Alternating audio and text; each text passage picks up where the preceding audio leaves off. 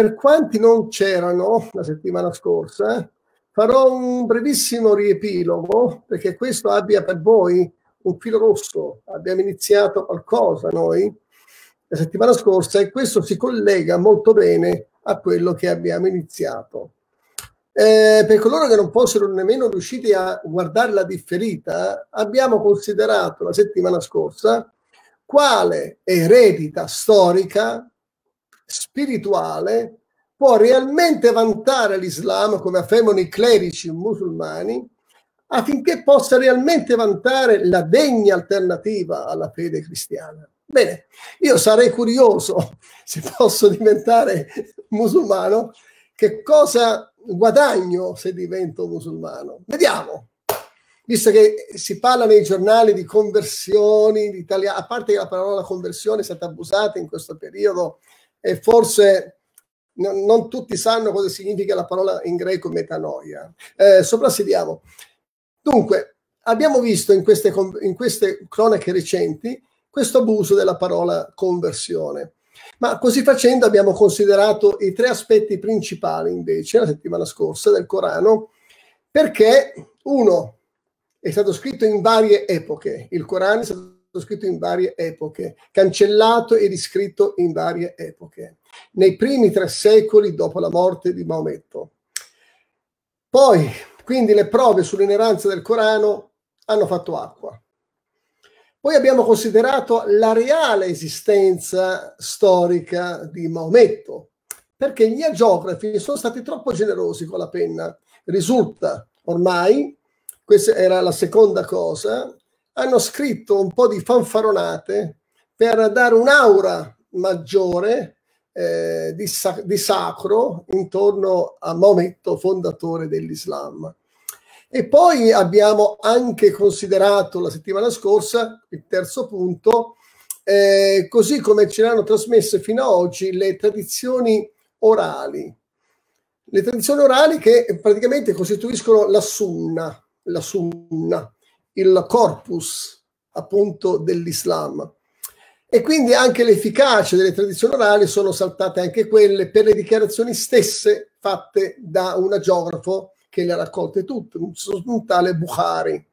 Bene, quindi Bukhari era un musulmano naturalmente, ecco, quindi dalle sue dichiarazioni abbiamo appreso che 600, su 600.000 tradizioni orali che gli hanno presentato affinché lui le potesse scrutinare, eh, osservare, eh, capirne la reale portata, se fossero realmente vere o dei fake, lui ne ha esclusi 575.000, ritenendole fake.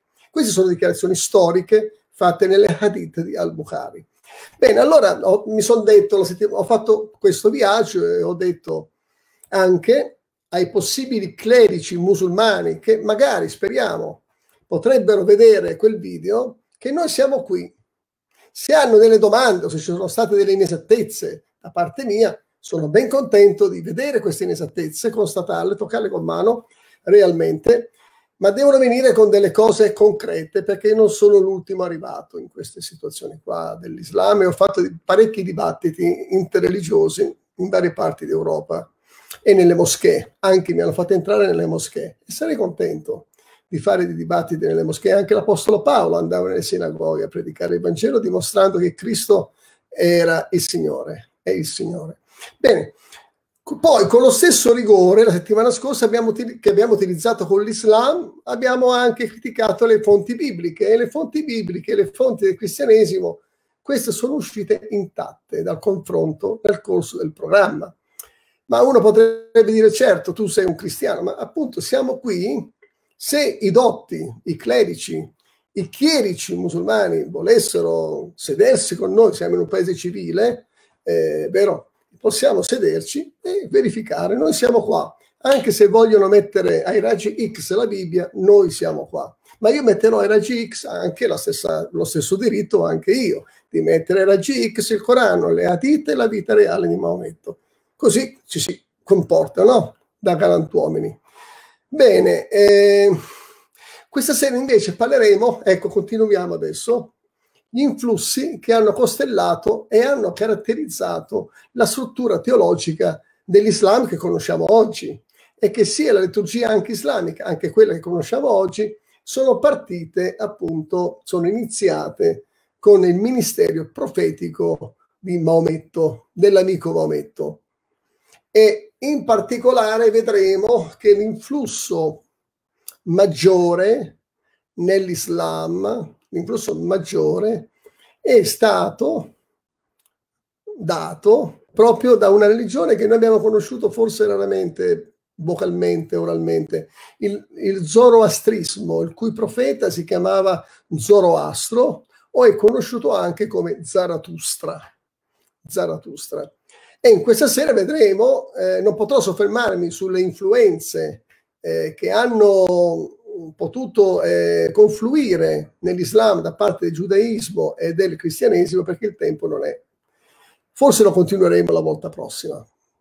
Ma stasera guardiamo la, che cosa ha realmente eh, assimilato l'Islam dal zoroastrismo.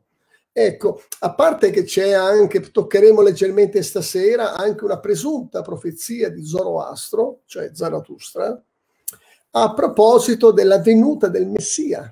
Sì, c'è una presunta profezia di Zarathustra, appunto, eh, che riguarda la venuta del Messia sulla terra, attraverso la nascita in una vergine. Non nello stesso modo, come dice la Bibbia, perché appunto è una presunta profezia, ho detto, quella che ha fatto Zarathustra, infatti lui è un falso profeta, ci siamo? Ok. Però Dio nella sua grazia ha permesso che questo arrivasse alle orecchie anche di Zarathustra, in un modo molto imperfetto ovviamente, che non corrisponde alla verità. E seppur in modi diversi, la Vergine c'è stata realmente nella storia di Zarathustra. Eh, toccheremo poi un attimo i magi, conosciuti anche come i re magi. I re magi erano sacerdoti, i dottori della legge della religione di Zarathustra, della religione Zoroastra.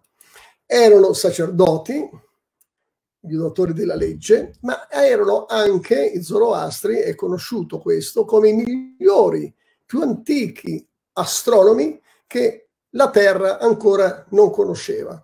Tramite loro abbiamo ottenuto eh, delle scoperte che sono ancora oggi, e non entreremo nel merito, ne stiamo godendo ancora oggi, delle loro scoperte. E quindi, se, avendo il pallino di, di, scrutare le stelle, scrutare i pianeti, scrutare il cielo, hanno seguito, hanno intercettato eh, la, appunto la stella cometa, no? E sono giunti naturalmente, ci ricordiamo dalle scritture, poi da Erode, poi Erode li ha mandati, poi loro non andiamo in questi particolari, hanno salutato Erode e poi sono andati a vedere naturalmente dove, dove poggiava il bambinello Gesù. E conosciamo, no? Poi lì c'è stato l'annuncio degli angeli, oggi è nato il Salvatore Ecco, eh, quindi poi sono tornati a casa. Noi non sappiamo quando sono tornati a casa questi tre sacerdoti. Chiaramente hanno fatto un'esperienza pratica, diretta con il Salvatore. Non sappiamo se poi sono tornati, hanno fatto, hanno raccontato e hanno fatto forse anche proseliti per il cristianesimo. Non lo sappiamo, non ci è dato da sapere, ma il fatto che poi sono tornati a casa con tutti questa scia, le fila di cammelli, di servi, non erano tre cammelli, c'era, dovete immaginare, una scia lunghissima eh, di persone che sono partite. Ecco, la religione appunto Zoroastra si è, è stata fondata nell'antica Persia, quindi sono partiti dalla Persia e sono arrivati poi naturalmente a visitare il bambinello Gesù. Poi quindi sono tornati in Persia. Eh, secondo la tradizione zoroastriana, Zarathustra iniziò la sua chiamata missionaria a 30 anni, la sua chiamata profetica a 30 anni. E a 30 anni ricevette una rivelazione e vide la figura splendente della Amesha, Amesha spenta, che praticamente si tratta del nostro angelo, corrisponde a un angelo nel nostro linguaggio. Il Dio dei Zoroastri, e quindi il dio anche di Zarathustra, si chiamava Ahura, Ahura Mazda. Ahura etimologicamente sta per signora, e Ahura Mazda che sa tutto, onnisciente, il creatore. Quindi il signore Mazda in italiano. Ahura Mazda. E quindi era naturalmente, portò Zoroastro, Ahura spenta, che è questo termine persiano, persiano che praticamente eh, configura il, il, il, dio del bene, portò Zoroastro alla presenza di Ahura Mazda. Praticamente attraverso una, un viaggio stratosferico, è stato trasportato spiritualmente alla presenza di Ahura Mazda. Abbiamo una similitudine noi in questo, un parallelo con il, l'amico Maometto. Anche lui ebbe la stessa esperienza in modi diversi come Zoroastro perché cavalcando un cavallo che si chiamava il Burak, gli angeli gli misero a disposizione un cavallo alato, praticamente il Burak è un cavallo alato, e attraverso questo cavallo è arrivato oltre i sette cieli ed è arrivato alla presenza dei profeti. Non ha potuto vedere Allah, ma ha dialogato con tutti i profeti che noi vediamo dalla letteratura islamica, tra quali Mosè, tra i quali ha dialogato con Gesù, ha dialogato con, con Adamo, ha dialogato con Davide, ha dialogato con Noè. Ecco, e poi gli hanno, lui ha negoziato quante preghiere dovevano fare al giorno durante questo viaggio con il Burak, ha negoziato quante preghiere dovessero fare la comunità musulmana per soddisfare le attese di Allah. E tornò sulla terra con tre preghiere, non cinque, tre. Tra poco vi, vi spiego dove arrivano le, le, altre due preghiere. Quindi eh, nel Corano infatti è scritto una sura che afferma che i musulmani sono naturalmente istruiti di pregare tre volte al giorno.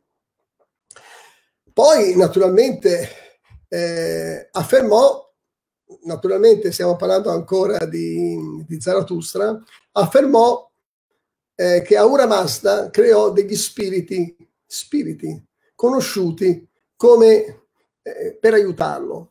Nel nostro linguaggio questi spiriti sono gli angeli.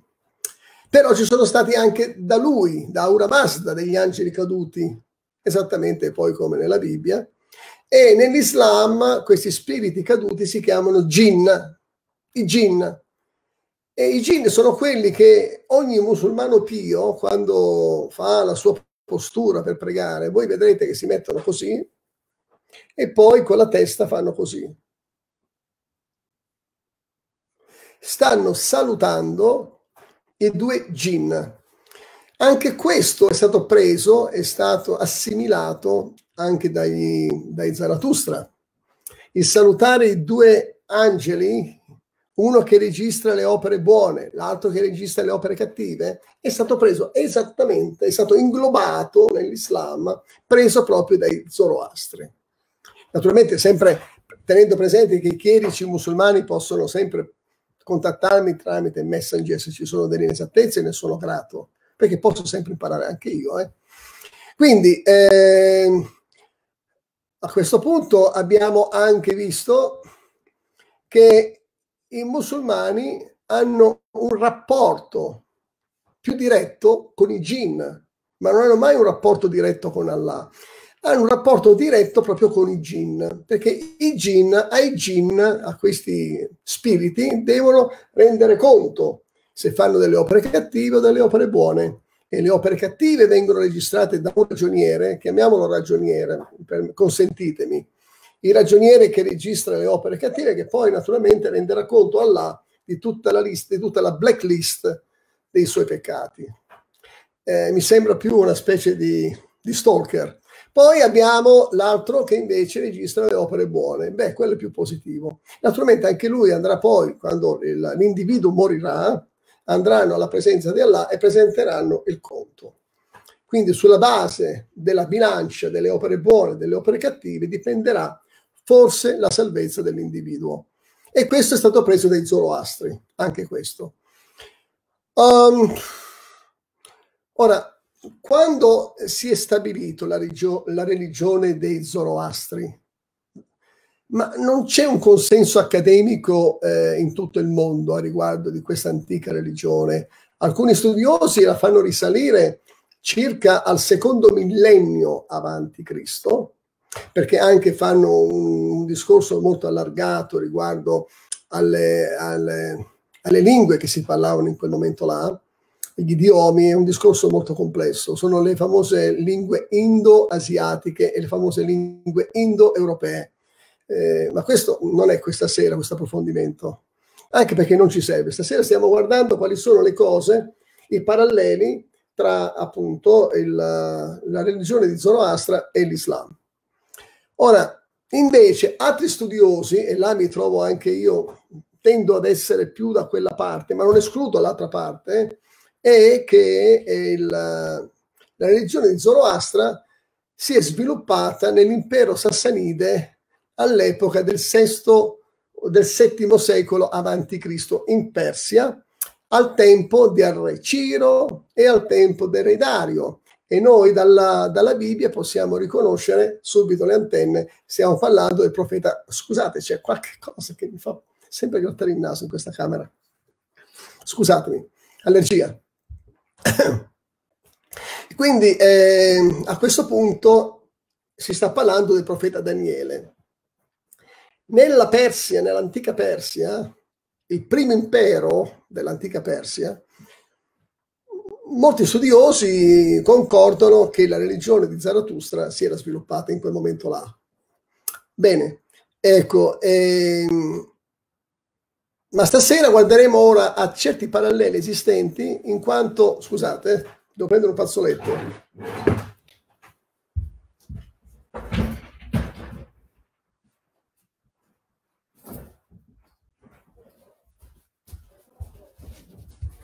Ok, permettetemi, questi sono i momenti belli della diretta, anche le allergie.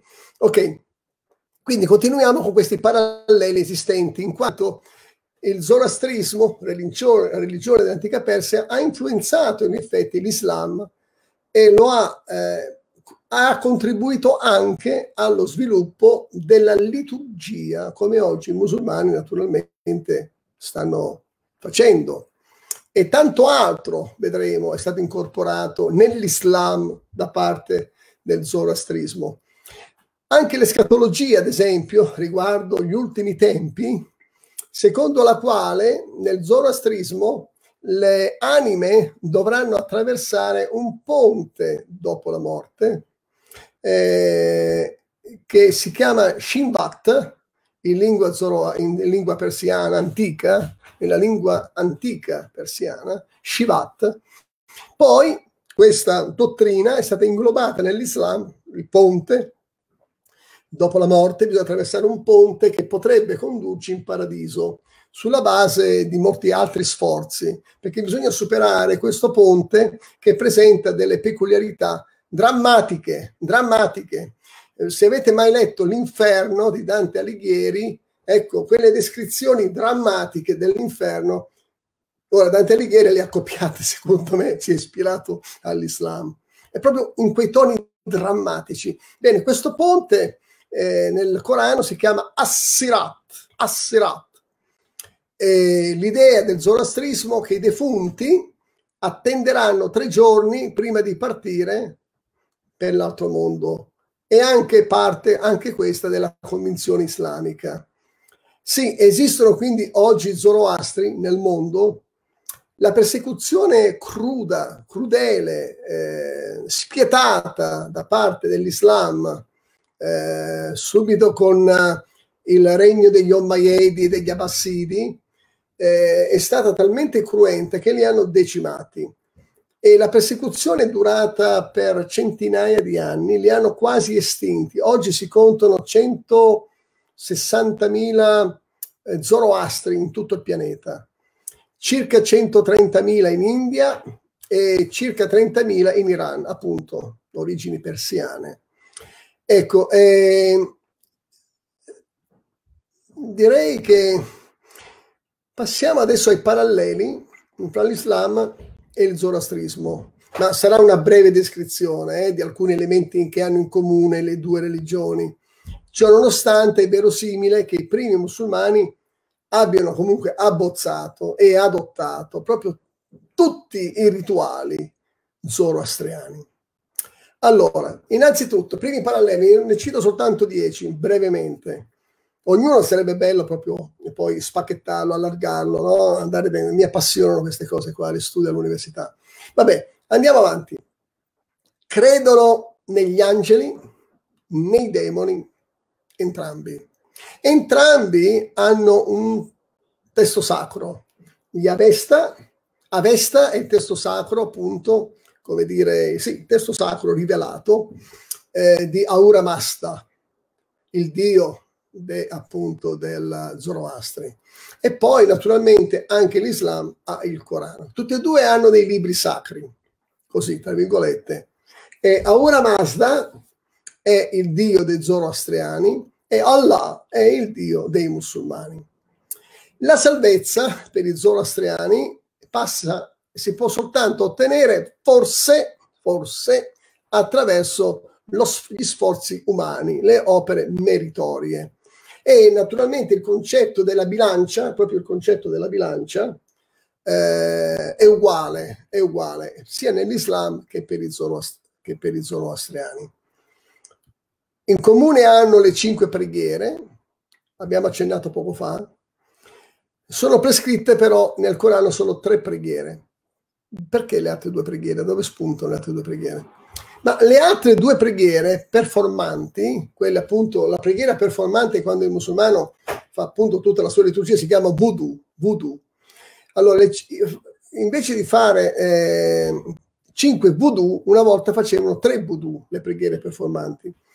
Le altre due performanti le hanno attinte dal zoroastrismo successivamente alla morte di Maometto. Voci di corridoio vorrebbero giustificare questa scelta di aumentare le preghiere a 5 e non rimanere a 3 preghiere al giorno per, essere, per non essere magari giudicati meno giusti, meno giusti, avete capito, degli altri. Quindi loro ritenevano necessario, queste sono voci di corridoio, io non c'ero in quel tempo, magari i nostri clerici musulmani potrebbero spiegarcelo. Per queste ragioni, dopo la morte di momento, sono salite a 5 preghiere al giorno.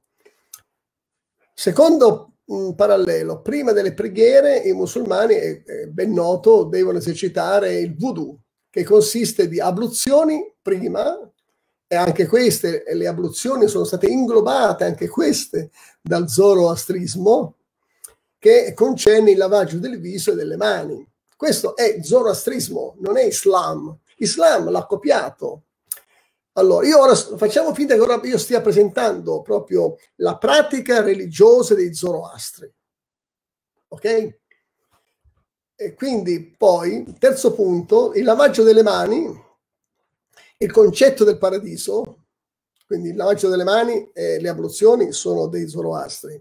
Il concetto del paradiso che troviamo nel Corano, pari pari, è stato preso dal libro di Avesta, che è il libro sacro, ripeto, dei, dei Aura Mazda, dei Zoroastri.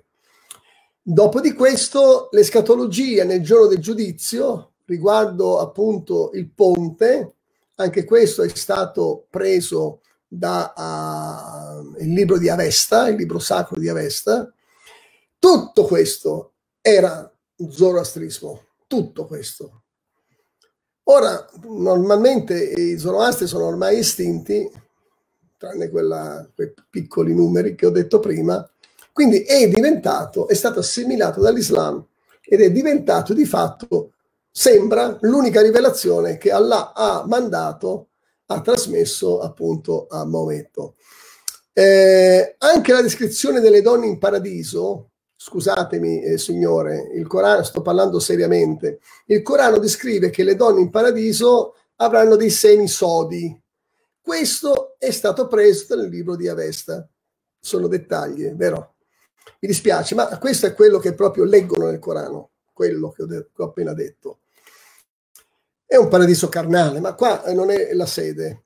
Poi l'idea di attraversare il ponte angoscia- angosciante per giungere in qualche modo in paradiso, appunto il ponte si chiama Assirat, è preso dalla teologia zoroastra. In internet, su YouTube, le comunità islamiche hanno pubblicato varie clip per descrivere come sarà il ponte di Assirat nel giorno del giudizio. Se voi andrete su YouTube e scrivete eh, AS trattino orizzontale Sirat, verranno fuori tantissimi filmati dove loro stessi stanno comunicando come sarà il giorno del giudizio. Questo è proprio su YouTube, ma non è uno, ce ne sono centinaia, centinaia. Sono fatte dalle comunità islamiche da tutto il mondo, se ne vantano di As-Sirat. As-Sirat. Ed è pure quello che fa, che fa un po' naturalmente impressione per me, che stanno vantando qualcosa che non appartiene a loro, che viene dai Zoroastri. Eh, la credenza che gli angeli, siamo al punto numero 7, gli angeli il numero di due, l'ho citato prima, sono assegnate a ciascuna anima, a ciascun uomo, no? sono i due ragionieri. Anche questo è assimilato dal zoroastrismo. Avete mai sentito voi parlare dei 99 nomi di Allah? Sì? Sì? Indovinate dove vengono? Indovinate? Sì, solo che, solo meno. I zoroastri hanno, 100, hanno ascritto i, i 101 titoli più belli ad Aura Vesta, sono 101 nomi sacri che ascritti al Aura Mazda, Aura Mazda volevo dire, Aura Mazda, lo descrivono con le migliori qualità, i migliori attributi. Nell'Islam sono soltanto 99, due in meno. Però l'idea l'hanno presa dai Zoroastri, anche questo dei 99 nomi di Allah è copiata dai Zoroastri. Abbiamo al punto numero 9, eh, cito che il Corano nomina 29 profeti, 29 profeti principali. E 4, 4 su 25 non sono nomi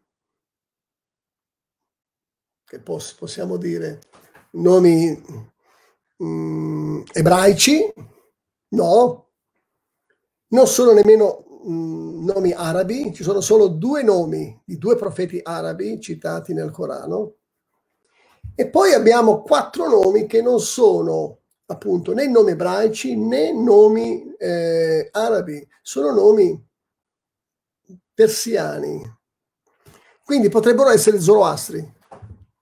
Sì, ecco, in qualche modo su questo ora mi devo concentrare un po' di più per dirvi quali sono i nomi, ma se mi scrivete ve li dirò. Ora non mi ricordo.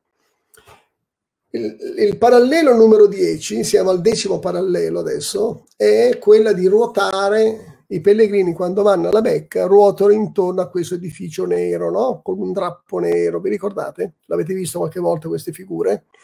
Anche quello è preso dai eh, dagli amici zoroastri. È tutto copiato. Sembra che Maometto non avesse molta ispirazione. Non mi sembra che avesse molta ispirazione di suo. E comunque, innanzi, l'Islam sta esportando in tutto il mondo da tanti anni, tanti secoli, l'idea che tutto questo è stato rivelato a un singolo uomo un uomo solo in, uh, 140, in 23 anni di chiamata profetica. Maometto è stato appunto, ha iniziato il suo ministero profetico a 40 anni e è morto a 63 anni. In 23 anni è praticamente impossibile realizzare, ma sapete che cos'è l'Islam? Non si può creare in 23 anni. No, tranne se non assimili dalle fonti giudaiche, dalle fonti cristiane, dalle fonti dei Vangeli apocrifi, dalle fonti di altre, anche dai Sabei, hanno attinto anche dai Sabei, i Sabei e anche i Zoroastri erano molto amici tra di loro, andavano d'accordo. Infatti i Sabei vengono nominati nel Corano espressamente nominati, mentre invece nel Corano vengono nominati questi quattro nomi che suonano, dalle sonorità i nomi sembrano persiani. Bene, eh, ma è sembrato tutto che venisse da Allah, ma io lo chiamo un placio. Più che placio, che cosa posso? Non voglio dire altro. Il corpus ideoteologico, liturgico, non si è sviluppato tra il giorno e la notte come ci fanno credere. No, no, no, no, no. Ora, l'antica religione persiana è stata anche aggredita per molti secoli. I zoroastri sono stati maciullati, uccisi, stragi continue. Eh, ad esempio, ancora oggi, alcuni anni fa, questi superstiti dei zoroastri sono gli yazidi. Gli yazidi, avete capito, no? Quando rapivano queste ragazze, gli ISIS, le portavano al mercato. Sono donne yazide. Yazide è una, un termine che rientra, sono delle, dei popoli etnici zoroastri. Eh, Aura Mazda, quindi, chi è Aura Mazda? Aura Mazda è un solo Dio, ma è un Dio eh, non del tutto unitario, è un Dio tri- contiene una triade. Aura Mazda non è da solo, c'ha anche eh, degli assistenti che non condividono un'unità ipostatica, non c'è un'unità ipostatica in Aura Mazda come nella Trinità della Bibbia ma appunto se no non potrebbe essere una triade. Ecco. Quindi è la triade, sono tre divinità diverse tra loro, ognuno con il suo proprio eh, bagaglio, con la sua propria identità e collaborano insieme, ma sono distinti, no? Sono tre dei che hanno una funzione, ciascuna con le sue prerogative, di esercitare la sovranità sulla terra. Aura Mazda è onnisciente, è onnipotente, è onnipresente. Aura Mazda non si... Ah, questa proprio, proprio ci sta proprio con il Corano. Nel Corano c'è scritto ora che Allah non dice così il Corano, non sono parole precise del Corano, ma il concetto è questo. Allah non si può descrivere con nessun tipo di adattamento, sforzo mentale. Allah è unico. Questa, eh, infatti, nel momento che dicono questo, stanno rimproverando i cristiani, no? Perché noi crediamo in un Dio un trino. Questo è diretto ai cristiani. Beh, eh, Zarathustra insegnava che era impossibile per gli esseri umani concepire un'idea astratta di Aura Mazda. Quindi Aura Mazda è trascendentale, inconoscibile, perché ha scelto di non avere relazione con gli esseri umani, Aura Mazda. Così anche Allah. Allah ha scelto di non avere alcuna relazione con la sua creatura che ha creato. No, questa è proprio la teologia islamica. Eh? E Aura Mazda avrebbe inviato il suo profeta, che si chiamava Zoroastro o Zarathustra, e Zoroastro stesso non è adorato, attenzione, ma attraverso i suoi insegnamenti questo uomo è diventato vicino ad Allah, quasi, quasi vicino, quasi la stessa cosa con Allah.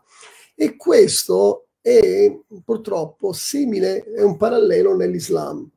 Per esempio, hanno preso la stessa, la stessa enfasi che per i zoroastriani rappresentava Zoroastro con Aura Mazda e l'hanno trasportato con Maometto. Quando dicono non c'è altro Dio che Allah e Maometto il suo profeta, per me è un'esagerazione, perché secondo le, le pretese islamiche, i clerici lo sanno, i clerici lo sanno, lo sanno anche i musulmani normali, fare soltanto metà di questo credo significa già essere dichiarati apostati e degni di condanna a morte, perché non puoi escludere Mohammed dalla frase, non lo puoi escludere.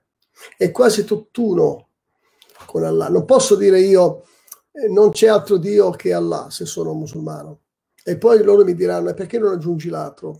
Ma guarda quante cose che ha fatto, guarda cosa ha fatto con Aisha, guarda quanto terrorismo che ha fatto.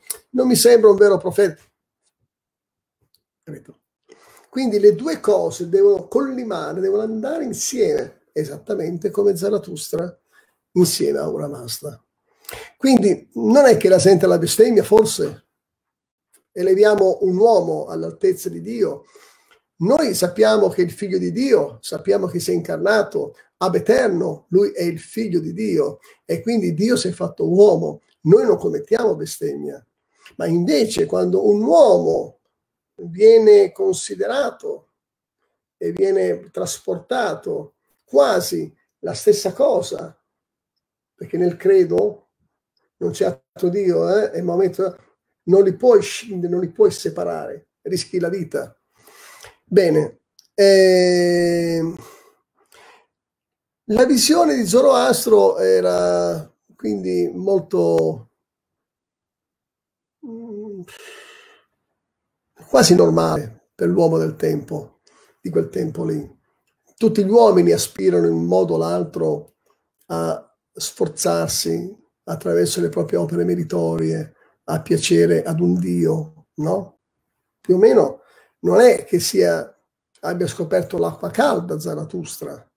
Eh, sicuramente è, è un uomo da bene, è stato un uomo da bene perché non ha fatto violenze, non ha fatto guerre, non ha imposto una supremazia schiacciante come l'Islam. No, lui era composto addirittura nell'epoca eh, dopo la fino a poco prima della nascita di Mohammed, i zoroastri che vivevano in pace con la loro religione tolleravano i cristiani, li tolleravano, erano vivi e lascia vivere. In un certo senso hanno imparato questo da Zarathustra. Zarathustra non era un uomo violento che doveva prevaricare a tutti i costi o se o diventi Zoroastro ti uccido. Questo non era così è accertato dalla storia. Bene, eh, chiusa parentesi. Il paradiso, volevo fermarmi sul paradiso perché il paradiso è angosciante. Io predico il Vangelo ai miei amici musulmani eh, e io vorrei invitare stasera dei musulmani o persone che stanno magari valutando, sono, credono di essere orientate bene eh, non sono mai stati musulmani, ma sono, si sentono orientati verso l'Islam, di pensarci parecchio. Io sono qui disponibile anche per loro. Allora, per esempio, il ponte Assirat. Il Corano lo descrive come un paesaggio che induce all'orrore, pieno di fuoco, di serpenti, distese di ghiaccio sulla terra, e dove vivono dei draghi spaventosi, e, vivo, e gli scorpioni ti assillano e ti circondano ovunque tu ti, gira, ti giri. Ma dove però non esiste la dannazione eterna, la punizione è considerata un aiuto per permettere agli uomini di condurre una vita e di progredire verso la verità. In sostanza, il Corano professa un'alternativa del purgatorio e professa anche l'alternativa del limbo. Questo non lo troviamo già a casa nostra, amici miei, che volete diventare musulmani. Ma dai, ragazzi, per piacere, amici miei, per piacere, io ve lo chiedo col cuore. Attenzione, a voi vi dicono tante cose. E purtroppo siamo spesso sedotti da queste cose che sentiamo dell'Islam e ci caschiamo. Io no, purtroppo di questo possono essere sicuri. allora, in questo versetto quindi, poi non è che l'inferno, cioè Assirat, il ponte, alcuni possono evitarlo un giorno, nel giorno di giudizio. No, sentite cosa dice il Corano. Non c'è nessuno di voi che eviterà di passarvici sopra. Questa è inevitabile ed è un decreto per tutti gli uomini. allora noi salveremo coloro che hanno temuto Allah e lasceremo i malfattori in ginocchio. Sì, perché poi il Corano dice un'altra sura, noi raduneremo tutti gli uomini sicuramente e anche i diavoli, poi li porteremo ad essere presenti intorno all'inferno in ginocchio. Stride col messaggio della pace, della riconciliazione, dell'eterna salvezza. Tra poco concluderò. E tra i beati del paradiso e i dannati dell'inferno, continua la, la tradizione orale dell'Islam, ci sarà un velo. Un velo è sulla Raf, Araf, che impedirà all'uno di vedere l'altro. Io, allora, gli, gli, studiosi islamici ancora sono divisi sull'etimologia della parola Araf in arabo. Che cosa potrebbe trattarsi? Noi vogliamo impararlo, è vero amici? Vorremmo impararlo. Spiegateci cosa vuol dire Araf eh, che impedirà all'uno di vedere l'altro. C'è come se, appunto, in senso escatologico, quelli in paradiso non potranno vedere quelli dell'inferno, quelli dell'inferno potranno... Ma che cos'è la raffa? Ecco, mi piacerebbe. Tra i beati del paradiso e i dannati ci sarà questo velo, questo araf. E sulla, nella Sura 746 cita pace senza potervi entrare, anche se lo desidereranno ardentemente non vi potranno entrare. Gli esegeti islamici stanno ancora discutendo il termine Araf, l'esegesi classica di Tabari, Tabari è un pezzo grosso dell'ottavo secolo, eh, in esso indica il muro che divide l'inferno dal cielo. Ora, Vengano i clerici a spiegarci, i clerici musulmani a spiegarci per favore, che cosa significa questo. Ah, magari potrebbero anche fare dei, convincere delle persone e fare forse anche, chi lo sa, se ci, riesce, se ci riusciranno, dei convertiti. Siamo qua. A questo proposito, se non siamo soddisfatti nel leggere il commentario, eh, ecco che chi viene regalata da tradizione più rispettata nel mondo islamico sempre a sostegno del paradiso coranico e perfino si parla dell'esistenza del purgatorio islamico, una specie di resoconto o di descrizione con stili talvolta simili a quelli della Divina Commedia. Eh, gli angeli riconosceranno nel fuoco con i segni della prostrazione sulla fronte. Allora, quelle persone che pregano assiduamente e che hanno un livido qua sulla fronte, è il segno di coloro che pregano assiduamente e poggiano quindi la testa per terra, è come si fa un, come un livido, no? Un livido. È un livido che esprime pietà, un uomo di pietà, è un uomo pio, eh, ecco. Le persone che avranno questo bollino, questo marchio, sulla fronte, eh, il fuoco dell'inferno non divorerà tutto il loro corpo. L'inferno non divorerà tutto l'intero corpo di queste persone che si sono guadagnati in un certo senso un piccolo vantaggio. Perché è il segno della prostrazione. Questo segno della prostrazione viene comunque ricordato, ma l'inferno inferno viene ricordato. Poiché Allah ha proibito al fuoco di mangiare il segno della prostrazione, dice così l'Islam. Usciranno dal fuoco inferno, cioè completamente bruciati, e poi saranno gettati nell'acqua della vita, dove cresceranno, dove appunto verranno poi, sarebbe l'epoca della fase del purgatorio, verranno poi restituiti nel paradiso. La Bibbia dice che che c'è soltanto il giudizio, non ci sono altre alternative. Allora, queste cose devono essere proclamate ai nostri amici musulmani. Ora, sentite questa perla che ci lascia nel Corano Maometto. Maometto, molto umilmente, riconosco, esclamò, disse, questo è scritto nel Corano, queste, queste parole. Non so cosa sarà di me, né cosa sarà di voi. Si riferisce alla comunità musulmana. Non so cosa sarà di me, non so cosa sarà di voi. Io seguo quello che mi è stato rivelato. Sono soltanto un, uno che proclama, un proclamatore e nient'altro. Ora io vorrei sentire i miei amici musulmani rispondere a queste parole che dice Gesù nel Vangelo di Giovanni. Non vado nei versetti perché tanto se non hanno mai letto la Bibbia, vi dico soltanto le parole che ha lasciato Gesù. Nella casa di mio padre ci sono molte stanze. Se non fosse così, ve l'avrei detto. E sono, sto andando a preparare un posto affinché dove sono io siate anche voi. Gesù non deve dire io non so dove sto andando e, e arrangiatevi a quello che, per quello che mi, che mi riguarda, arrangiatevi voi, come dice Mohammed.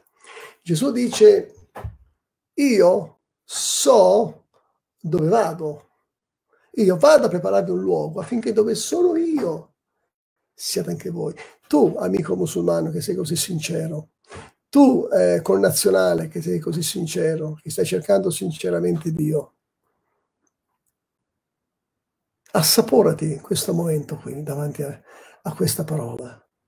Questa parola non c'è in nessun libro sacro, né nel libro di Avesta, né nel Corano, né in tutti gli altri libri sacri di tutta la terra.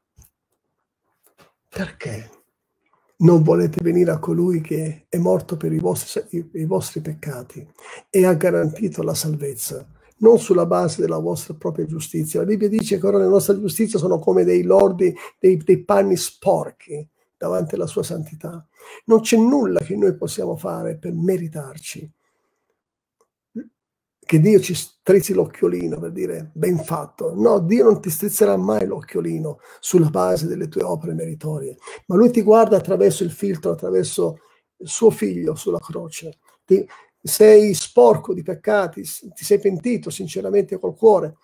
Allora ti sta guardando, stai facendo confessione di fede. Signore Gesù, vieni nella mia vita. Allora il Padre ti guarderà attraverso questo filtro e ti accetta. Ti accetterà sei già accettato se tu fai questa preghiera. Ti lascerò nella, fare questo da solo o da sola.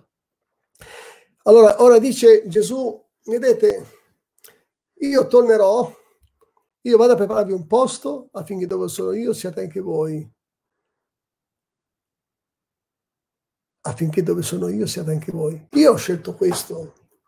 Io ho scelto voi fratelli cristiani che state seguendo questa, questa bella conversazione con, noi, con me, dite questo ai vostri amici musulmani. Noi non abbiamo Assirat, abbiamo un ponte. Chi è il ponte? Tra l'uomo e il padre? Abbiamo anche noi questo ponte, eh? sembra, eh? ma non è quello degli scorpioni, quello del questo ponte angoscioso. È colui che ha permesso che noi fossimo riuniti col Padre e divenissimo anche sacerdoti poi per i suoi privilegi. Non soltanto siamo salvati, ma per noi c'è un futuro ricco di sorprese e di meraviglie. Siamo diventati cittadini, siamo seduti su luoghi celesti con Cristo, anche se la vita qui in questo pianeta fa un po' pietà, davvero, fa tanto pietà ma noi cristiani possiamo affermare che siamo già, abbiamo già vinto. La vittoria dalla parte nostra, perché siamo con colui che ha vinto la morte, con colui che ha vinto Satana, siamo con colui che ci ha dato il pane della relazione. La vera relazione con Dio è il pane spirituale, il pane quotidiano che abbiamo tutti bisogno. E io ti voglio soltanto di eh, invitare a fare una a scrivermi un piccolo messaggio su Messenger. Francesco Maggio, didattica. Didattica non mi interessa, non mi sto è per farmi riconoscere perché sono tanti con me con questo nome. Scrivimi. Io sono qui. Che tu sia magari cercando il Signore con tutta la tua sincerità, io ci credo. Io non so cosa c'è nel tuo cuore. Io non so cosa c'è nel tuo cuore prima che tu ti connettessi qua con me. Io so soltanto che tu sei cattolico o cattolica e non hai capito, non hai mai investigato e sinceramente forse che cos'è la Bibbia, non l'hai mai presa in mano, non l'hai mai letta, sicuramente. Nessuno condanna qui, ma ovviamente non siamo abituati eh, nel nostro modo di fare italiano, a, non siamo persone di grande attaccamento alla Bibbia, eh, ci, vuole, ci vuole una vera conversione. La vera conversione di cui parlavo all'inizio, la metanoia. La conversione di cui stanno parlando oggi è come un adattarsi. Conversione, cosa non è conversione? Conversione non è adattarsi a una nuova mentalità. Ah beh, io cambio questo, scelgo questo. Non è come il rappresentante che ti invita a non bere più la Pepsi Cola, ma a bere la Coca-Cola. Vabbè, cambio, cambio mentalità, bevo la Coca-Cola. La conversione non è nemmeno, eh, anzi, e ancora meno conversione quella di optare per un'altra religione. Essere convertirsi significa eh, avere una trasformazione dall'alto e questa trasformazione dall'alto ce l'abbiamo quando noi arrendiamo la nostra superbia al Signore, diciamo Signore sono uno straccione davanti a te, sono solo uno straccione, ti prego, avvolgimi con le tue braccia, ho bisogno di conoscerti personalmente, voglio, voglio provare, toccami, e l'esperienza della conversione siamo nati dall'alto, nasce dall'alto. Quindi è una trasformazione totale e non è un adattamento culturale o religioso. Bene, eh, spero di non, se ho offeso qualche amico musulmano per le notizie che vi ho dato, che non pensavate di questo spessore, io non potevo immaginarlo, però eh, sono disponibile per essere contattato.